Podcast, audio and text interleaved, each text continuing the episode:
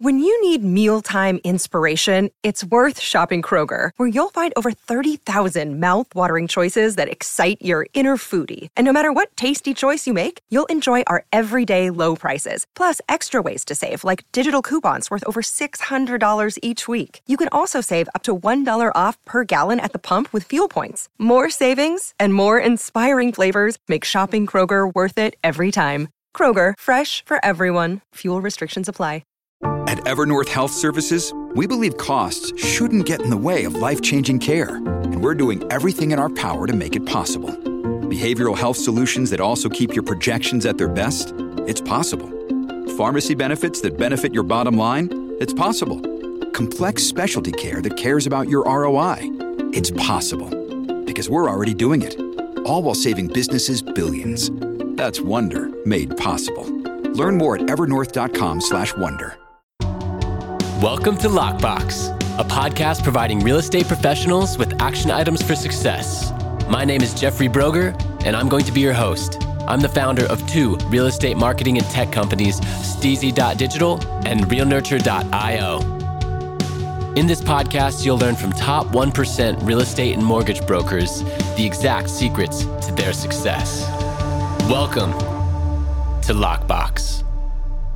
Welcome to Lockbox. My name is Jeffrey Broger, and I'm here today with Nico Ortega. Nico, thanks for being with us.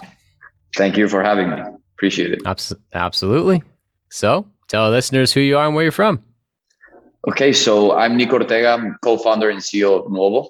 It's a subscription-type living opportunity for digital nomads. We're a company based in Miami. Previous to this, we were a short-term rental management company with operations in 6 U.S. cities. We had over 250 properties. With COVID, obviously, a lot of changes in our industry.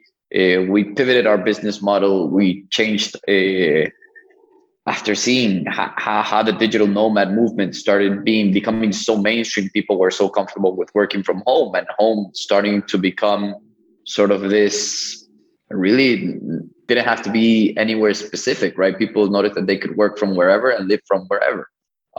So we decided to pivot our business, try to capitalize on that opportunity. And here we are. Awesome. And Nuovo is spelled N-U-O-V-O for those of you interested in checking it out online. So I myself was a digital nomad and loved it. I mean, it used to be like Zoom meetings were not normal pre-COVID, right? People would ask me, oh yeah, you want to meet? And they're just across the county from me in San Diego or in Orange County. And I'd be like, yeah, let's jump on Zoom. And this is like after I had already run a business overseas and come back because I was so accustomed to it. But now all of a sudden with the pandemic, boom, everyone's online, everyone's on Zoom, everyone's used to this digital life. And so essentially like every person working in the world was a digital nomad for like 12 months, 18 months. So what a great time for you to really pivot and focus on that niche, because really nowadays you don't have to work close to where you live and vice versa. You can focus more on work-life play, like, hey, I want to, you know, for example, New York, I don't want to live in the city. I want to live outside of it near a lake and a golf course. That it would be impossible. It'd take me 3 hours to get to New York if I had to go to the office every day, but I don't. And I can still get all my work done, right? So this concept is now mainstream, like you said. And it's very interesting. I definitely want to dive into what you have going on today with Nuovo. Yeah, 100%. We saw that obviously the pandemic brought so many changes to our lives. And the first one was that it actually forced us to go entirely digital, I think, for 2 months, 3 months, when literally the entire world was locked in their homes. Yeah. And people had to continue running their business, continue doing their things. We were all in very delicate situations, passing through tough times, but good things come out of crisis. Right after crisis comes an opportunity.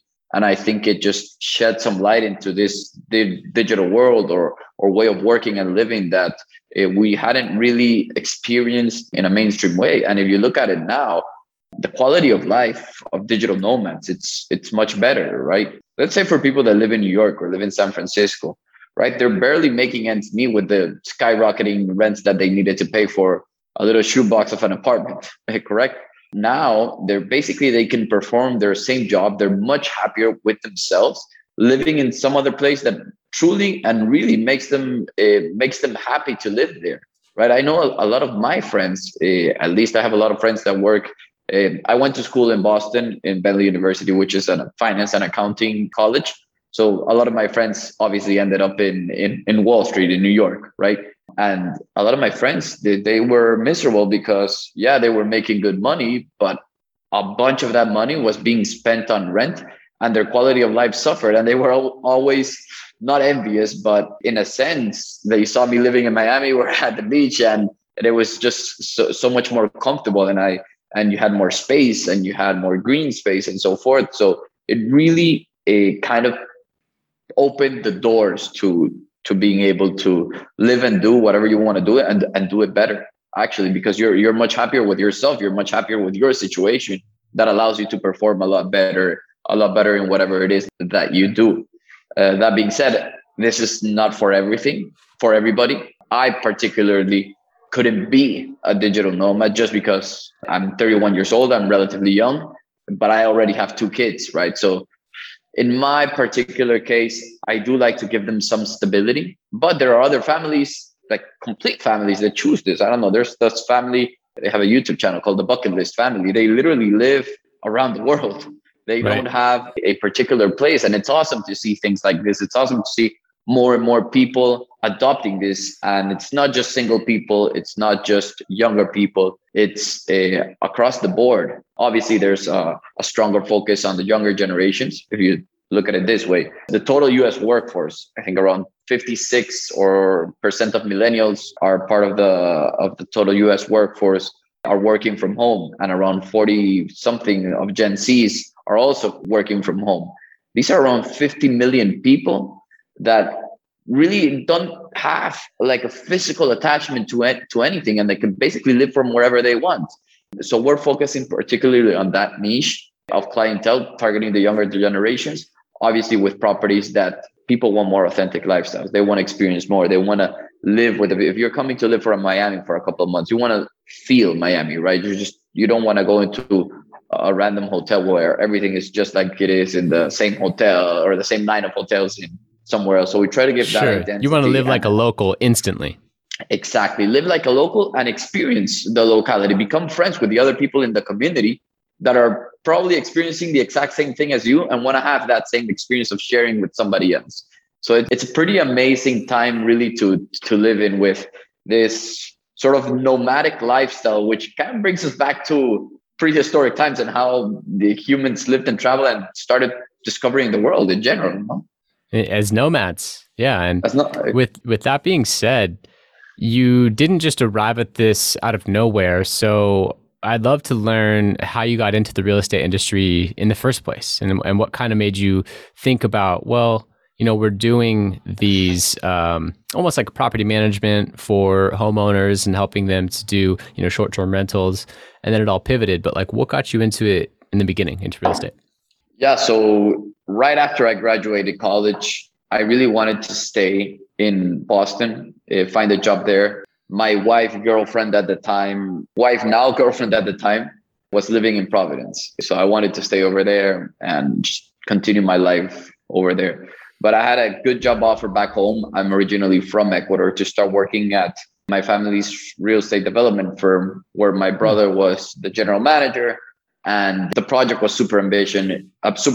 It was to create, they were focused on middle-income housing, and the project was to create the commercial real estate division. So I eventually went back home. I was already done with college for like a semester already. I just wanted to go back and start working, started getting my hands dirty, start learning. So I went back home, started this project. We built a shopping mall.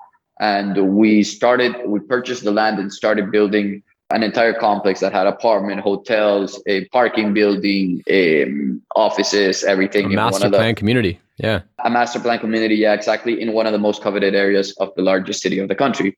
So it was fun. I was there for around 2.5 years.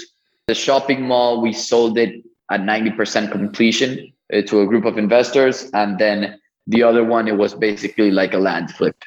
We bought the land, we developed the project, in floor plans, and then we sold that off to another developer.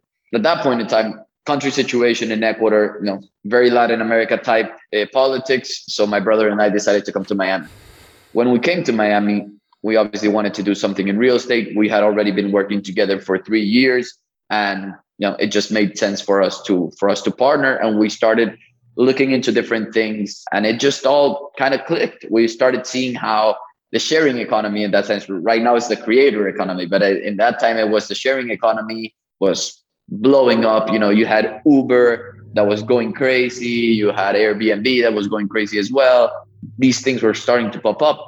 And my brother, he had gone to high school here in Miami. So he had a good friend that owned a rental community, an apartment building. And we came up with the idea of saying, hey, rent us one apartment. We'll furnish it, we'll equip it, and then we'll rent it out via Airbnb and try to make some money off of that until we figure out what we wanted to do. Both of us were pretty convinced that we wanted to be in some sort of real estate development, either house flipping or buying land and building something right. in that nature. So we went to do this, and the building owners told us, we can't just rent you one apartment. For you to do this, it needs to be a minimum of 5. So okay, things started to get a little bit more serious. And we decided, let's give it a shot, right? So we came up with a capital, which my other brother funded us to do this. And we started operating those 5 apartments. One thing led to another. We quickly realized that product was very interesting for people. A lot of people from Latin America that were traveling with big families were coming in and were using our apartments and our products.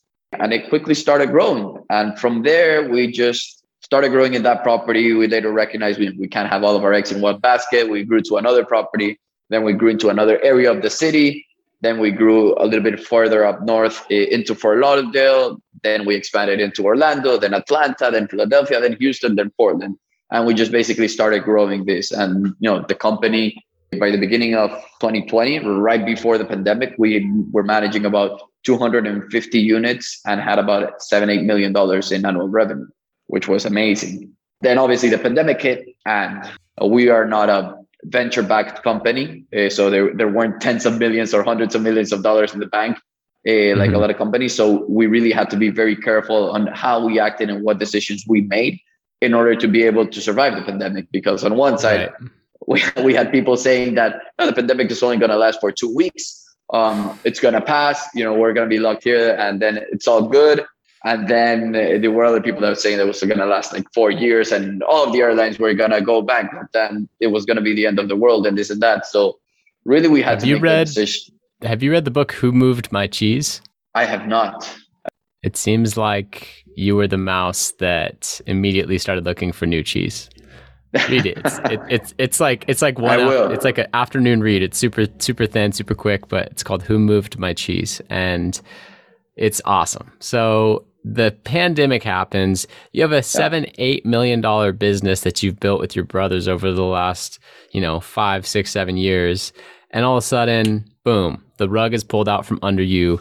Oh my gosh, what do we do now? So now you're thinking critically with your brother, like, okay, well, we have this portfolio of properties so far. People aren't traveling as much, but people are working from home. Yes. Was that the epiphany moment? I'm going to admit, I would have loved it to be like right away, but it wasn't right away.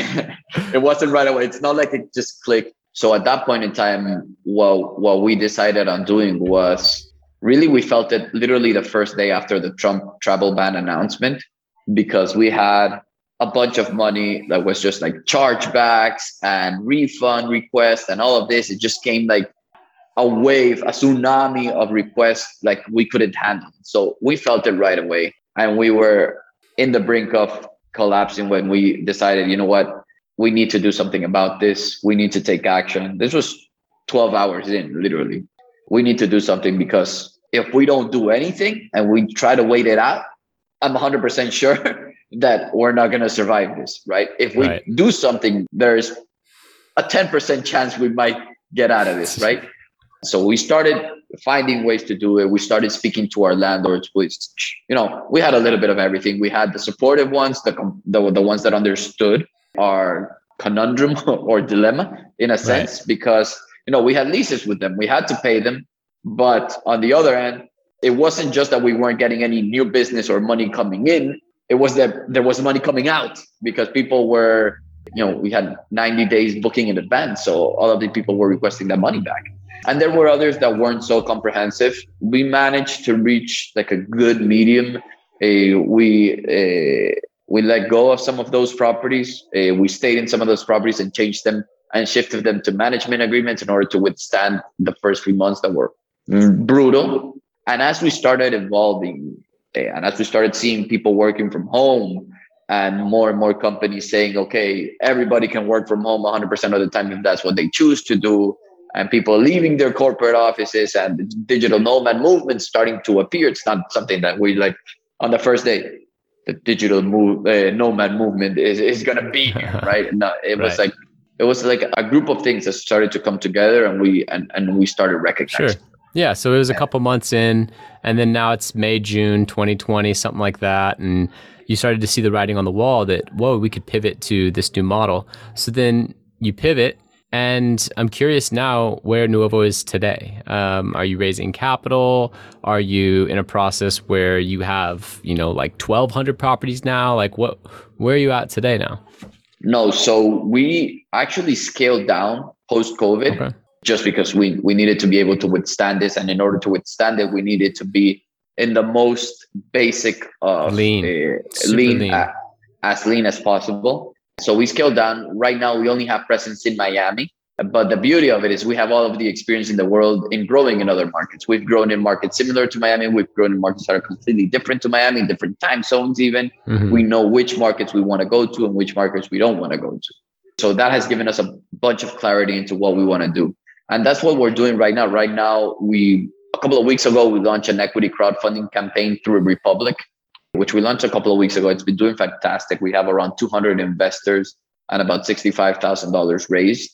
And the idea is to use those funds in order to be able to continue to grow our portfolio, not just in South Florida, but throughout the United States and eventually in Latin America as well, to be able to offer it to digital nomads. What I really like about the model is it's extremely lean from a capital standpoint because it seems like you're just coming to lease agreements with property owners. You don't have to acquire the property. So not only do you not have to acquire that asset until you're ready, but you're just paying a lease with maybe like first month down and a deposit. And then month one, you're profitable because maybe month two, if you need to go, you know, add some things to it, but month one or two, you're profitable because when these things are renting out for, you know, $5,000, $6,000 a month, whatever, you're paying $2,000, month one, you're profitable. You have no debt. All you're in is a lease agreement. So the ability to scale up and scale down with relative ease and low risk makes it pretty attractive from an investment standpoint. It's extremely attractive. And even more, that's how we started our business in the first place. One of the worries that we had, not one of the worries, but one of the hypotheses we had when we were looking for investors initially was we always told them the fact that we have leases and we're not purchasing the properties makes it so that whenever there is an economic downturn or something of that nature, we can easily scale up and down depending on what we need. Yeah. And we proved that. Let the leases lapse. Yeah, you just... Exactly. Yeah. And we proved that with COVID. We were able to scale down and right now we're scaling back up again. But even more... It's even leaner now, our business model, because we're not entering into leases anymore. From a risk or liability standpoint, we feel, you know, we're still responsible for paying those leases. And it's usually the minimum is a one-year contract. And we don't, you know, there is the risk in a sense of another shutdown, another lockdown, another wave. I don't know, I think we're like the 8th or 9th wave now, but another wave that can sort of shake things up a bit. So we decided to shift towards revenue management agreements, which we make a little bit less money per booking in a sense, but the counterpart, and we don't take on the liability or the risk of the lease, but on the counterpart, we provide the landlord with the upside of the short-term rent versus just renting it to market rent to you directly on a fixed 13-month or 12-month lease. You know what I mean? Yep. So we provide them that upside. And what we've seen in our experience over the past 5, it's going to be 6 years now since we started the company, is that we generate around 2 to 2.5 times as much revenue as market rent using the short-term rental and digital nomad living model. And that in turn becomes between a 15 to a 20% more net income on that particular unit for the owner, obviously, because there are more costs associated to the operation. So we allow the owner of that property to be able to participate on that. And, right. At times it's been asked to us, the owner can just put it up on Airbnb and make it happen. And yeah, you can put up a property on Airbnb, and a lot of people that do it individually. But when you start handling more and more units and a bulk of units in a single unit, there's different things that benefit from it. So one of the things that we developed was our revenue management system. It's basically being able to sell the right room at the right price to the right person and at the right time, right? So it's being as efficient as you possibly can in the rental and what you're charging your customers to be able to get the customer the best available deal, and for you as an owner manager to be able to get the best return possible. So it takes account, it's a technology that takes into account everything from internal KPIs to external KPIs, right? So it pulls information from airports as how many flights are coming in, how many people are traveling, what our competitors are pricing each single day and how their changes are doing, what demand is looking like, what events are going on in the city. And then on the internal side, it takes into account where our sales space is, what our current occupancy is, what our current ADR is. ADR stands for average daily rate. And it also takes into account what our budget is, what we're searching for, what we're looking for, what occupancy we're doing, and it shifts and adjusts our prices on the daily. So we are able to offer the best possible deal to the guests coming in, and we are able to get the most out of that property return-wise. I don't know if I explained. Is that proprietary? Yes. And we have a theory because neither my brother nor I, we're not engineers. We're not coders. We're not developers. If we had a theory when we started this company, obviously, we were getting into a very technology-heavy industry with the sharing economy. So when we started the company, we said, if there's something that's already built out there, we need to leverage it, right? We need to leverage the tools that are out there because there are people that are experts in what they do and can bring us a lot of value. So that's what we started doing. We started adding more and more software to be able to make our business more efficient. And when it came that we were expanding outside of Miami, which was the market that you live here, so you get that grasp and you get that feel of the city and how it acts and how it performs, right? But as we started to expand, from a real estate background, we ran our numbers very thoroughly, right? So we knew exactly what the next city needed to perform, which was Orlando. And as we started operating it, we quickly realized that the numbers that were in the underwriting were not what we were looking at in reality. And we knew that the underwriting wasn't the problem, but the problem was in the actual operation and the actual revenue management and what we're being able to get out of the property. Mm. So at that point in time, we started, we hired consultants from the hotel industry. We hired consultants from the traditional vacation rental industry. We hired software from the hotel industry, and we hired software from the traditional vacation rental industry. And what we started seeing was that as we were running all of these strategies up to right next to our own strategy, we were still outperforming them. And we noticed, okay, how can we still be outperforming them and not reaching the numbers that we want to reach? So that's when we decided to just go deep in and say, okay, let's hire somebody that comes and works for us, an engineer. And he's a data scientist and machine learning expert. He was actually my brother's professor in his MBA. So he came on, he caught onto our problem like this. And just we started working on it, started measuring all of these KPIs and things. And it started becoming something much more interesting and much more profound than what we were seeing.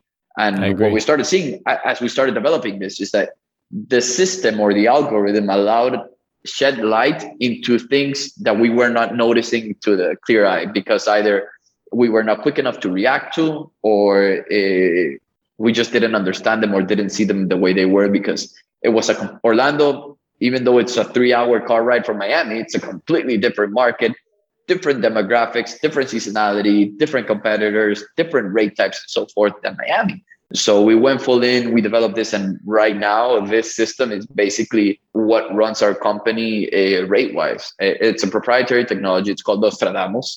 And yeah, when we started implementing that, our revenues increased 20% just like that. It's amazing.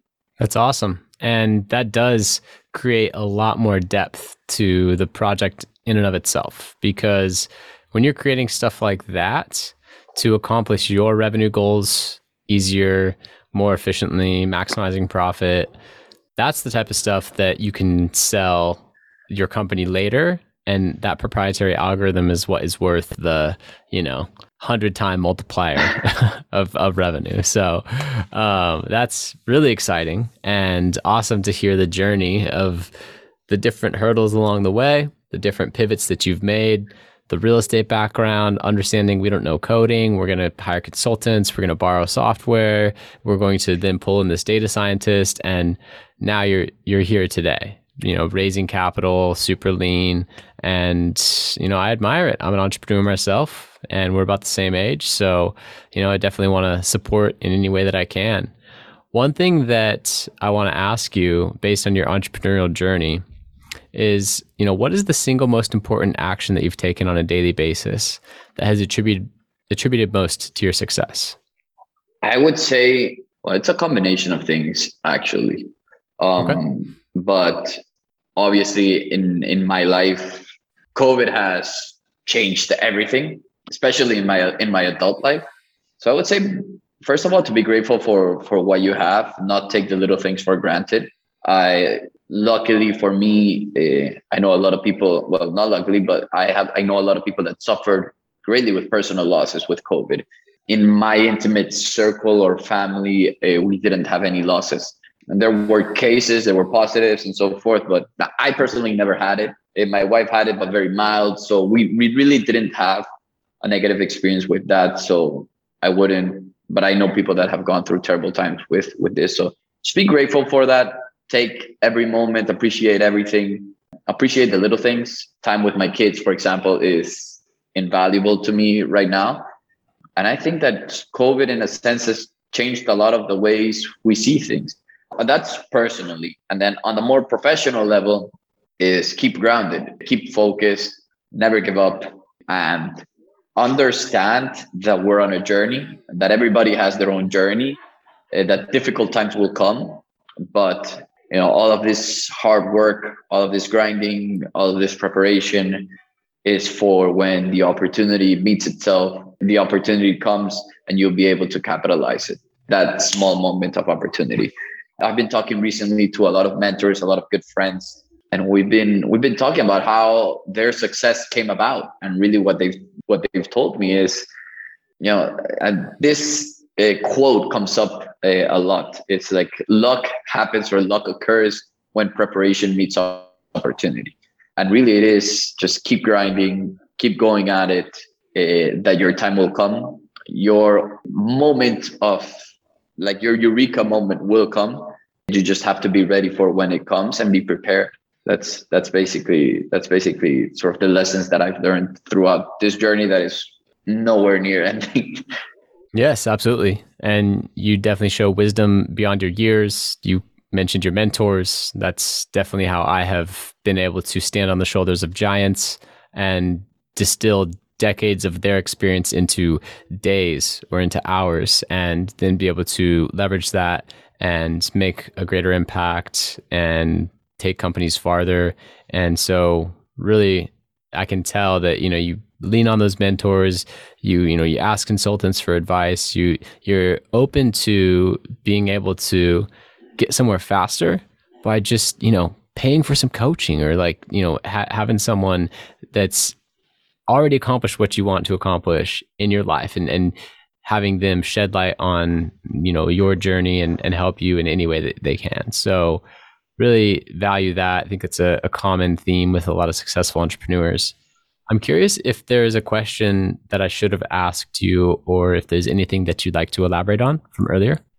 Well, I think I've pretty much covered everything on Nuovo, on what we're doing, on what we're building.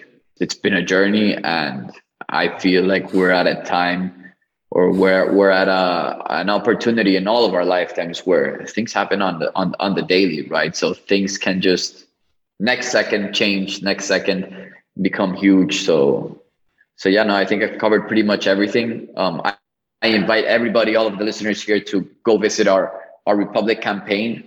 The link, it's fairly simple. It's www.republic.co/Nuovo. That's Nuovo. Take a look at the campaign. Give me your thoughts. Send me your feedback. Connect with me on LinkedIn. Shoot me an email. Whatever you feel, I appreciate the feedback.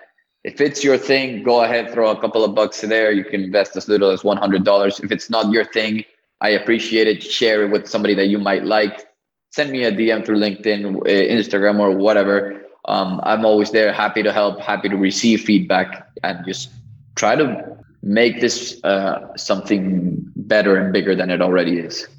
Awesome. Yeah, it's an exciting project, and you guys are definitely onto something. So I'll probably run it by some of my investor friends, just see if they're interested, because honestly, being at the, I'm not going to say ground floor because you guys have already come a long way, but being in the early stages of a startup like this with some proprietary algorithm and some significant recurring revenue in the past, like, you know, that's kind of like the investor dream. So I'll definitely see if I get any bites and would love to help out in any way that I can. So that Nico would be Ortega, amazing. I appreciate you. Yeah, absolutely. I appreciate you. I appreciate having you on. You know, thank you for keeping my listeners on the cutting edge of different technology that's out there today, innovating the way that real estate is used, because, you know, for property owners, this is such a unique way for them to be able to maximize their revenue and have a company like yours manage it for them. And so huge opportunities out there. And with the new digital world that we live in today, this is the type of stuff that becomes possible. So I commend you for 100%. Being on the cutting edge. Thanks, Jeffrey. I really appreciate it. I appreciate you for having me, and I appreciate the kind words as well. Absolutely. Thank you. Thank you for listening. If you want to accomplish your real estate goals, then I highly suggest downloading my free Ultimate Real Estate Goal Setting Framework.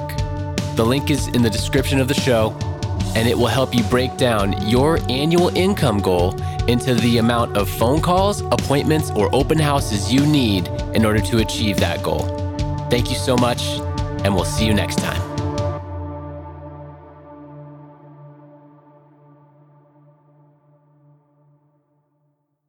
This podcast is a part of the C-Suite Radio Network.